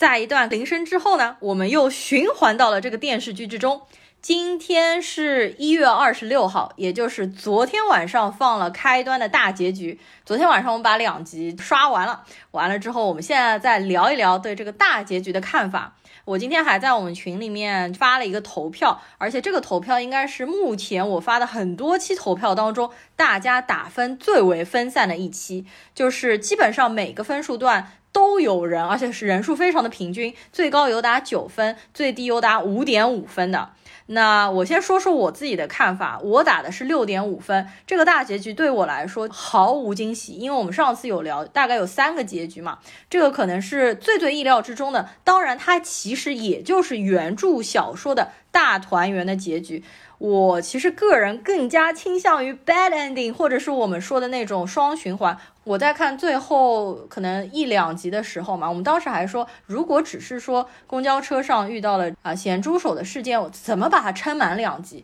它其实就是回过去给你来了一大串的回忆杀。包括当中还引出了很多小说当中没有的，比如说和王萌萌一起在车上那个同学啊，包括那个演技很差那个老师啊，这些其实都是后来再增加出来的一些细节。我看的时候，我甚至觉得我可以五倍速把它看完，就相对来说是非常的意料之中，或者说是非常的无聊。你来说一下这个，你先说一下你的打分吧，因为你的观感还是比我要好不少的。呃，对我打的是七点五分。当然，大家知道，就是说，实际上电视剧的打分和电影的打分可能起评标准不太一样，但是确实比我之前预想的这个结局要有一些失望。就既没有双循环，也没有那些我们提到了一些什么游戏设定啊、濒死记忆啊这些新的脑洞，完完全全就是走了一个安全牌。呃，但是就是说，你说这个公司的色狼加上网络暴力这个事儿吧，确实从我们观影角度来说不满足。包括刚才呼噜也提到，他这个节奏有点慢，两三句话可以交代完了的事情，他非要一帧一帧的慢条斯理把它拍出来，用这种方式强行的撑满了两集，我确实是没有想到。我本来最后一集就是说看，就是倒数第二集看完了，我想你最后一集我打开一看五十分钟，我想你是不是还要搞点事情？结果期待了一整集没有，印证了呼噜这个五倍速拉完都是没有问题的。嗯，呃，所以说整体的观感还是有失还是有失落的啦。我觉得至少最后两集等了一个礼拜。等来了，结果是这样一个结局。但是为什么我打的还是打到了七点五分，就接近八分这么一个，相当于是呃国产电视剧就是中等偏上的一个及格线在这里，我觉得我还是努力的从当中看到了一些细节，相对而言可能是还让我觉得哎还可以的地方。虽然脑洞没有开，走了一个安全牌结局，但是有一些细节刻画还是蛮到位的。这个和我们之前聊的时候也说到，就说这个剧组对于。人物的刻画有一些细节上面的把控还是抓的比较细的，那这一块我觉得我可能给他稍微加了零点五到一分吧，大概是这样。说到细节这块儿，呃，我觉得最后两集呢，他还是给我们交代了一点我们之前有一点疑惑的地方。第一个就是说，我们当时一直在想，黄觉演的这个司机嘛，产生了这么大的纠纷，为什么他之后去应聘四十五路公交车司机还是这么的顺利，也没有人发现他就是当年搞事情的那个人？那么，这个电视剧里面其实给解释的是，他们实际上。就是这样去应聘的，但是他们真的没有认出来，就是一帮冷漠的人。对他想凸显是这个愤怒的点，就仅仅过了什么一百五十多天，他们居然就完全把这件事情都不记得了，连我是谁都不知道了。对，然后这两天我因为还在同步听有声小说嘛，小说里面其实也是这样说的，就是说他他就是还故意保留了自己的原名去那个面试，他其实当时想的是，我踏进办公室，他们一定能认出我，然后如果说他们。认出了我，我就想看一下他们到底是什么反应。另外一个就是我们上次讨论的电话铃声，就是手机铃声那个事情。所以那个手机铃声真的只是物理层面上面王萌萌手机的那个闹钟铃声，就是他妈调了一点四十二分和一点四十五分的两个铃声。我们上次还脑补了那么多，是那《盗梦空间》里面的 kick off 啊什么之类的。如果是在现实中的话，为什么大家都不知道声音的来源呢？就让我以为是从上天传下来的一个声音。对，我觉得这个就说明一点，就是我们永远不要去挑战国产编剧的脑洞。这个很多情况之下，这个我们观众的脑洞开的一定比他们要大得多。这真正在荧幕上呈现的可能也不多。呃，另外就是看了最后两集啊，我有一个比较明显的感觉，就是郭怡的演技的确非常的好。就是说我其实因为他这个角色是从一半左右才开始出现的，但是他每一场戏真的都非常精彩，包括他最后两集，我觉得也是演技基本上碾压了全剧的其他所有的角色。可能我觉得演技最好的是他，然后演技第二好的是张警官，黄觉演技可能都在他们之后。然后那个倒数第二集里面有一段我印象非常的深，就是她本来知道女儿这个事情，整个人都非常非常的绝望。但是当她老公回到家里面跟她说，要不我们去嘉陵吧，那句话说完了之后，她的眼神马上就放出了光芒，而且一下子人就变得感觉有奔头、有目标、有活法，马上就。激情满满的说：“我现在马上就去理行李，然后我们就去。包括他到嘉陵之后的那个一系列的表现啊什么的，我觉得都演得非常的出色。还有一个我觉得演技非常出彩的地方，就是在最后解决了这个爆炸案，然后警察都一拥而上上了公交车。郭怡知道自己已经没有任何希望了，然后瘫坐在椅子上面，头靠在椅背上面，双眼望天，那个感觉真的演得非常的精准。”我因为也在听原著小说，原著小说的证据我其实已经完全听到结尾了。原著小说当中的郭怡的配音，就总体来说和刘丹本人演起来差距还是非常的大。你如果只是看小说或者听有声读物，完全想象不到郭怡可以演得这么出彩。对刘丹本身这个演员，实际上我们之前在我们看过的是《摩天大楼》啊那个篇章也有演，他实际上对他实际上就几部剧塑造的形象都还不太一样。这部剧当中确实我还看过他的一个采访，就说到因为这个这部剧火了之后，他郭怡这个角色一下子就出圈了嘛，所以说很多人就开始就是说呃讨论他的演技，包括去和他有一些对谈。他就说到他开始就说这部剧进场的时候，为了进入这个角色，他实际上是穿着一身西装，是非常严肃的在片场。刚开始的时候，实际上就很。很多人还不敢和他搭话，尤其是那些和他不熟的演员不敢和他搭话。直到后来，就是说拍戏拍一段时间了之后，开始和他在场外有一些聊，才发现哦，原来你这个人还是蛮，就你这个演员还是蛮和蔼可亲的，不像剧中 看那么让人瘆得慌。而且因为他们本身这个剧拍，实际上绝大多数时间，我们上次也聊到，搭了一个三百六十度的 LED 屏的内景，把公交车放在当中，相当于都是在一个封闭环境当中去拍。所以说，因为他们也要一遍一遍一遍的拍，所以刚开始我们可以看到前面大概八集左。左右的时间，他给扫到他的镜头都很少，对的。所以当时实际上就他也在那段时间不断的去琢磨，就自己这个角色在不重要的，就是说前面这段戏当中，偶尔一两个镜头带到应该是什么样一个状态。第一，不让你觉得他引起注意，不让你被发现；第二个就是你如果倒回去看一些镜头，好像又能看出一些端倪来。包括到了后来，实际上就是说，大家网上也有在讨论，不管是刚才呼噜说的一些细节，还有一些，比如说他在桥上，然后和就是说王兴德两个人在在走的时候，王兴德在和他说一些事儿，他就把耳朵捂起来那个动作，对对对，就有很多小细节的动作。实际上他们当时拍的时候也是试过好几个场景，嗯最终选择了一个让我们觉得这个人物更加立体、更加丰满的一个方式去演。还有就是说，这个他在公交车上，因为他那个眼神确实就是既坚决又冷意。我看很多人评论说，这个简直就是这个《三体》叶文洁的代表。对对，就这种感觉，确实。所以我觉得本身这个演员还是蛮有意思的，而且他也说到，就是说，当他出名了之后，因为他。除了是一个演员之外，他本身因为每天经常会去，就是不演戏的时候，经常会去排话剧，在就北京的国家话剧院那边，他就每天，大家那个记者还问他，就说那你现在去那边是是坐公交车吗？会不会公交车上有人认出来？他说实际上也还好，因为他每天也打扮的比较邋遢，也不会很拎拎的锅上去。他所以说在剧里也很邋遢，这个形象呀。所以说还蛮有意思的演员。哦，我还看到他其实是去日本很多年拜师学日本的能剧，他好像是在日本唯一一个可以。演能剧的中国人，但其实我本来对能剧也不是特别的了解，就是能力的能剧的剧，就是有一点像，就穿着日本那种古代的古装衣服在舞台上面表演，脸涂的很白的那种，就像京剧一样。对于我不太清楚，我不太清楚，但是我看了一些剧照，就是有点类似那样子的。好的，那么我也来说一个细节啊，呃，实际上我在片子后面两段的过程当中，虽然节奏比较慢。包括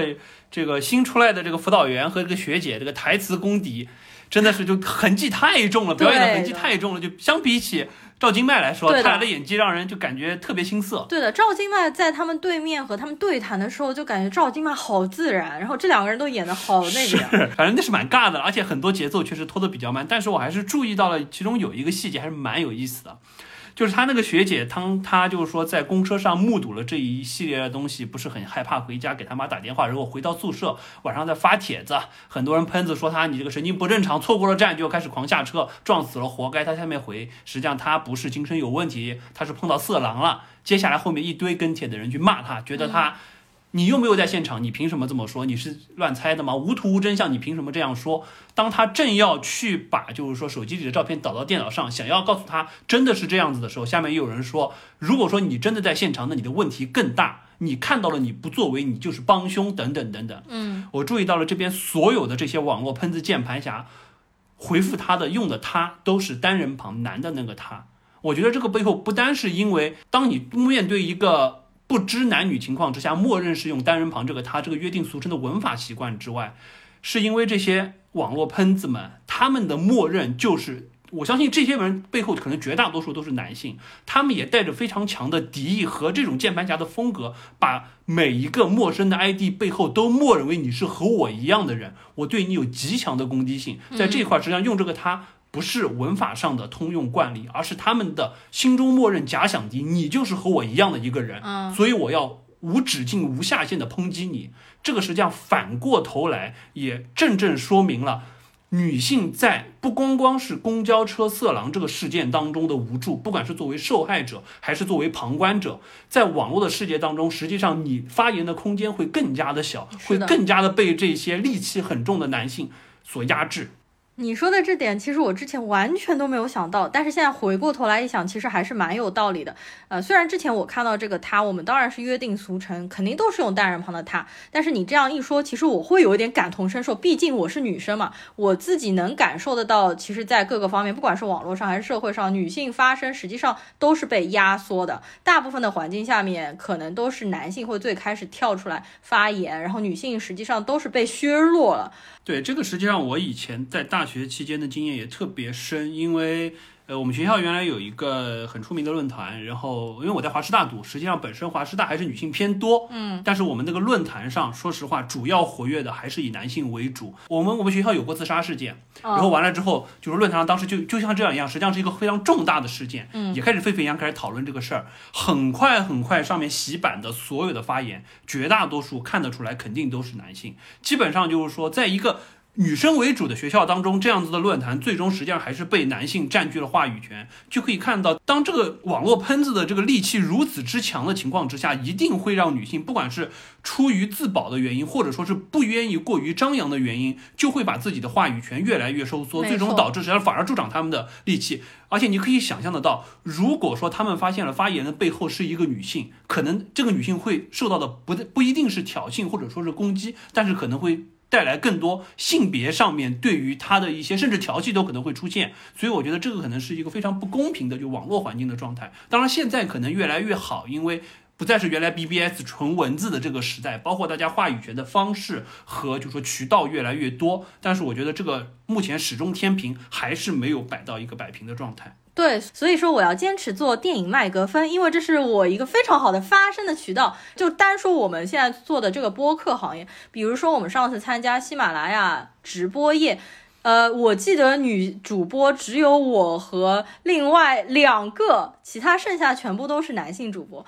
当然，我也希望有越来越多的女生可以多多的来做各种各样的播客，从各个平台多多为自己发声。没关系，在麦克风的这个节目里，年观影量三百部的呼噜同学可以完爆碾压，掌握话语权，对比我这个年观影量可能只有五十部的人。好的，呃，我再说一个，我再说一个细节啊，就是说我们上次还说到，就是说公交车上。上的这些配角的这个画像当中，我提了，实际上很多人都还是有相对比较多的，就是说描写的。你就比如说那个视频 UP 主一哥，包括后来两个就是说重要的怀疑对象，一个是背西瓜的那个老头，就是有前科的父亲，包括还有那个背着红皮包想见义勇为的农民工。我当时也提到过，除了那个我有药的阿姨，感觉是一个调节气氛和带一些笑点的这么一个之外，当中还有一个很重要的角色，就是一个戴着耳机的肌肉男。嗯，我当时很好奇，就是这个肌肉男，我我当时对他的描述是，他像就和那个一哥一样，象征了一个有限度的善良和一个危机情况下的懦弱。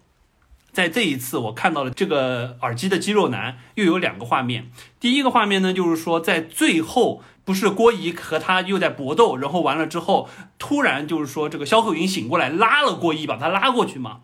在他就是说肖鹤云醒过来去阻止郭仪之后，我们看到这个肌肉男终于出场了，而且他是真呃，你不是我不知道应该用上手还是下手，但他最终实际上是一直是他控制着郭仪，把郭仪牢牢的锁在他的这个身前，不让郭仪去抢那个锅，最终实际上是司机过来抢锅的，所以说这里展现出了就是说。相当于是在最后一次所谓的大结局完美循环当中，之前这个本来能该派上用场的力量型角色，终于也让大家看到了它的作用，而且真正是起到了一个关键的作用哦。而且这是第一个点，就是属于这个结局当中还给了他一个戏份，而且是符合他身份的一个戏份。第二呢，在最后结尾不是每个人还拍在干嘛干嘛干嘛吗？他在这一块又给了一个小伏笔，把全来续上了。别的人比如说像养猫的，那可能是给他养了一只无毛猫啊之类的。这个哥们儿在干嘛？他在那边蹦极，就反映了他实际上是一个内心虽然外表强悍，但是内心缺乏勇气的人。所以说，实际上每一个人最后的结局都是在克服，或者说是在完成他之前的一些不完美。这这块实际上他就是一个寻找勇气的过程。他在选择那边去蹦极，我觉得，哎，这个好像和他之前为什么一直没出手有点对上。所以我觉得这个是，哎，我看到一个蛮有意思的细节。好，我们再说一下最后这个结局啊。虽然我们刚才说没有双循环，没有新脑洞，这个有一点失望，但是呢，最后循环的这个事儿的原因确实没有解释。呃，这个说实话，我也没有特别奢望他解释。一定程度上，就说我还是可以接受，相当于是参与循环者他内心的心结解开了，所以说循环也就解除了，并不是说好像像设计游戏一样有一个通关的条件，就是所有人都不死，并不是这样，更多的是循环者的心结。因为最典型的一个例子就是。当天晚上张警官牺牲的那一次二十四次循环的时候，实际上我们感觉上次聊的时候已经是结局了。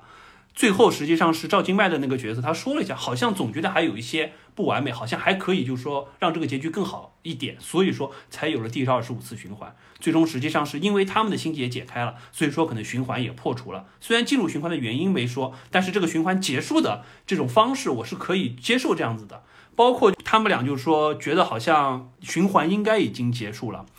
回到各自的房间之后，最后就简简单单的发了一句晚安，第二天发了一句早安。我觉得这个是属于就非常简单的一句问候，但是也说明了就是一起经历过二十四五次生死循环的人，在释然了之后，虽然他们成为了男女朋友，但是就终于从这个循环当中解脱出来了之后，可能身心俱疲了之后，唯一能发的就是一句简简单单的问候而已，不会有什么啊成为男女朋友之后一段肉麻的东西。我觉得这个还是点到为止，蛮好的。对啊，因为晚安和早安是最重要的，因为过到第二天了嘛。啊，我其实一直在想到一个问题，因为我在听小说的时候嘛，就是在其中有一次循环当中，然后男女主角他们一起去开房嘛，就是在房间里面，他们就说我们到时候呃先看会儿电影干嘛干嘛的，然后等到吃不消了再睡。然后这个时候呢，其实女主角先睡着了，然后男主角在她身边。我当时就在想，如果这个时候男主角昂金去摇这个女主角，把她摇醒，那么接下来这个平行世界是会一个新的世界呢，还是说他摇不醒？这个女主角，女主角已经到了一个 limbo 里面去等这个待机区。对，但是当时小说里面就是这个点也完全没有讲，就是说男主角他想去摇这个女主角的时候，他住手了，因为他觉得她很可怜，所以他就靠着他睡着了，就是这样就混过去了。我觉得这个就没有想过说这个平行宇宙怎么拆，你是不是？就是说睡着了，你的灵魂就没得了，然后你这个就永远摇不醒呢，还是怎么样？嗯，你磕他们的 CP 吗？因为昨天这部剧一出来，所有上热搜的都是他们两个接吻了，就这个。对我也没想到，总感觉赵今麦还是一个小女孩，虽然人家现在也已经二十了。呃，不是这个问题，我是说，就是说，因为我是完全磕不到年轻人的 CP 的感觉，你反而觉得郭姨的 CP 比较好。我我是磕到了司机和郭姨的 CP，没错。你觉得？因为很多人给这部剧打高分，有一个非常大的原因，是因为这个 CP 圆满了，他们真的在一起了，大家非常的开心，又是一个 happy ending。但是我觉得没有这么强的反差，因为我觉得，呃，成不在不在一起，完不完美，对于这个剧来说，并不是一个加分项。一定程度上，为了完美而把结局塑造成这样子，反而可能会有一点刻意了。呃，反正我去豆瓣的小组里面看了嘛，大部分人应该是非常开心、非常满意的，就是非常满意这个结局的人，应该是占了，就是我看点赞数都几千几千，占了比较大。大部分的人的想法，可能也是因为大家喜欢这部剧才会去那个小组里面讨论，所以说讨厌这部剧的人不去小组里面讨论。然后我还看到那个小组里面有很搞笑的帖，他当时在结局之前留言说，如果这个故事是，就是说 happy ending，他要手抄留言人所有的 ID。然后我也去留了一下言，已经有五千多个人了，我看他要不要抄这个。好的，那么剧之外呢，我们再来稍微聊一下原著小说的事情。因为呼噜这几天拼命的听，基本上听力有声书快要听完了都。对的，因为听有声书非常的方便，你可以干任何事情啊，通勤啊，各种就可以一直来听。而且它是七二九声工厂配的，我觉得还是蛮不错的嘛。这两天因为在听这个原著小说，我可以来说一下当中稍微有一些区别。呃，我是觉得电视剧改的其实比小说要好。小说当中女主角选的智商非常的低，而且故事非常的冗长。那当中有几个地方有比较大的区别，比如说那个肖鹤云，他没有杀人，在小说当中。当然，他有几个事情是放到后面去讲了。那我觉得杀人那一段是，对我觉得杀人那段就拍的非常的好。然后他说，就是这个经历你是忘不掉这一段，其实我觉得非常的好。然后在原著小说当中，每个人的人物背景其实交代的非常的短，不像电视剧当中，他给你铺成了很大一个故事背景嘛。在原著小说当中，那个带药的大妈是没有这个人的。然后那个猫男卢迪，也就是我在这里面非常喜欢这个二次元的男生，在原著小说当中是一个非常普通的人，也没有交代任何的背景，也没有什么光之被选中的人，这些通通都没有，他的小房间也是没有的，只不过就是说他带了一只小橘猫上车，其他猫吗？对的，小橘猫，橘白相间的小奶猫，但是没有交代他任何的背景。然后那个拍视频的一哥，这个我觉得也是电视剧里面加的很好的，因为他加入了现在比如说各种各样的抖音短视频的这种博主，在小说里面这个人物也是没有的，有一个带钥匙的大哥，但是他不拍视频，他只是话非常的多。然后还有一个带着行李箱，就是拿出卫生巾的大叔，在小说当中呢，他是一个儿子，所以他没有拿出卫生巾，他拿出的是一包心相印的纸巾。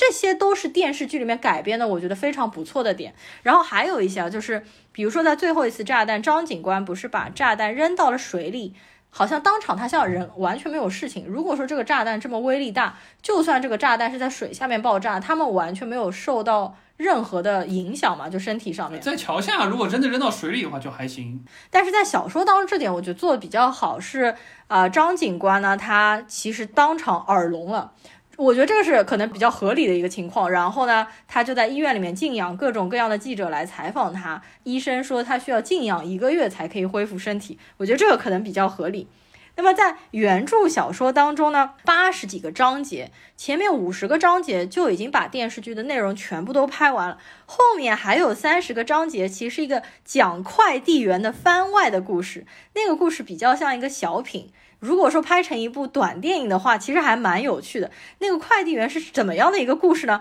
就是其实肖鹤云有一个快递，我不记得这个电视剧里面有没有拍到，有吗？他有接到快递电话没有，好像没有，只有好像是一个送外卖的吧一开始把女主角撞了，倒是有。哦，这个是我知道。然后就是说有个快递要送一个东西到他那儿，但是肖鹤云一直在循环，导致了快递员也一直循环。然后快递员就是每天送快递，非常的苦逼，他需要把所有的快递都送到人的手上，然后最后一直就是肖鹤云的手机怎么都打不通，怎么都送不到。但是呢，这个快递员其实还是蛮会享受人生的，因为他并不需要去救一车的人，也没有炸弹这个事情，他就发现原来我可以空出半天的时间来享受人生，钱也会回来，所以他就会去那种比较高档的饭店吃他们的早茶，然后。把他们的好吃的东西全部点一遍，第二天再点另外一遍，甚至晚上还会跑到五星级酒店去住那种一两千块钱一晚上的房间等等。所以就是说，这个快递员他第一很快就意识到了自己对的很聪明，第二也意识到了把快递送完这件事是一个 mission impossible，所以他也就不去强求了。第三，他也发现送不送完这个快递实际上也不太重要，所以就开始享受人生了，是吧？呃，也不是，他是一开始享受人生，后来发现循环太多次，也开始焦虑了嘛。然后他还很聪明的一点是，他第一天晚上就知道我得去看中奖彩票，然后他只要把密码背下来，然后他第二天再去报这个但是钱也带不走啊。啊，我知道啊，但是他想，万一不循环了呢？哦，万一哪一次不循环了？对呀，但是很神奇的是，他把那串中奖号码记住了。第二天，第二天中奖的还是另外一个人，还是不是他？然后我看大家下面的留言，就有很多阴谋论，说实际上根本就没有人中奖，一直都是骗人，都是雇雇一个 演员戴着头套来，所以你永远不可能中到大奖。然后那个快递员的故事，我现在还没有完全的看完。他已经意识到肖鹤云是问题了，所以他就在拼命的想去找肖鹤云是怎么样，然后去跟他联系上。呃，快递员的故事其实更加的像是土拨鼠之日，而且很神奇的是，他在讲快递员的故事当中，他讲到他和一个女孩一起看土拨鼠之日的故事。然后呢，快递员这个故事当中有一个女孩也养了一只小猫。然后那个女孩实际上是电视剧里面卢迪的那个形象，也就是说他们在改编的时候把这个女孩和之前那个卢迪结合在一起，结合出了后面这个非常二次元、非常配合的一个猫男的形象。那，如果剧组已经做了人物的结合的话，应该不会在《心血来潮》把这个番外拍出来的。实际上，我还蛮期待说出一个短剧拍拍这个，应该还蛮有意思的。我想起来了，我还想说，就是快递员那个故事当中，实际上充满了那种喜剧的成分嘛。就是他也每天要做好人好事，比如说给流浪汉吃一顿饭，如果那个流浪汉不吃饭，他晚上就会低血压，然后就会被车撞到等等。他要去接楼上掉下来的小孩，就要做很多好人好事，让我想到之前我们一起看的《世界奇妙物语》，有一集有一个男。就醒过来，发现自己每天都要做好人好事，比如说扶倒在地上的自行车啊，然后去帮人家救树上的小猫。一旦他不做好事，他就会从头开始。到那个故事结尾，他得了诺贝尔和平奖。感觉这个游戏好难玩啊，比 对比救司机难太多了。对，而且就是你一不小心就会回到开端。OK，本来我其实想可能五分钟聊一下结局，又聊了半个小时。说明这个片子虽然就是我们有些不满意的地方，但是可以聊的点还是蛮，就是还是带来了很多欢乐的时光，还有带来了很强的娱乐性，也算是过大年期间的一个小惊喜吧。嗯，对我最后再说一下，我们这次要抽奖，然后送一个喜马拉雅。呃，是喜马拉雅，这个呼噜又嘴瓢了。喜马拉雅的月卡，而且你看，我其实花了大概三天就把开端听完了。其实一个月可以听十本书，如果听得快一点的话，反正想要的听友可以在下面给我留言。好，那么我们这一期聊开端就到这里结束吧，分了上下两次，总算把它聊完了。呃，那么大家就拜拜吧。嗯，希望大家可以多多给我们留言来讨论，然后多多点赞。拜拜，See you next time。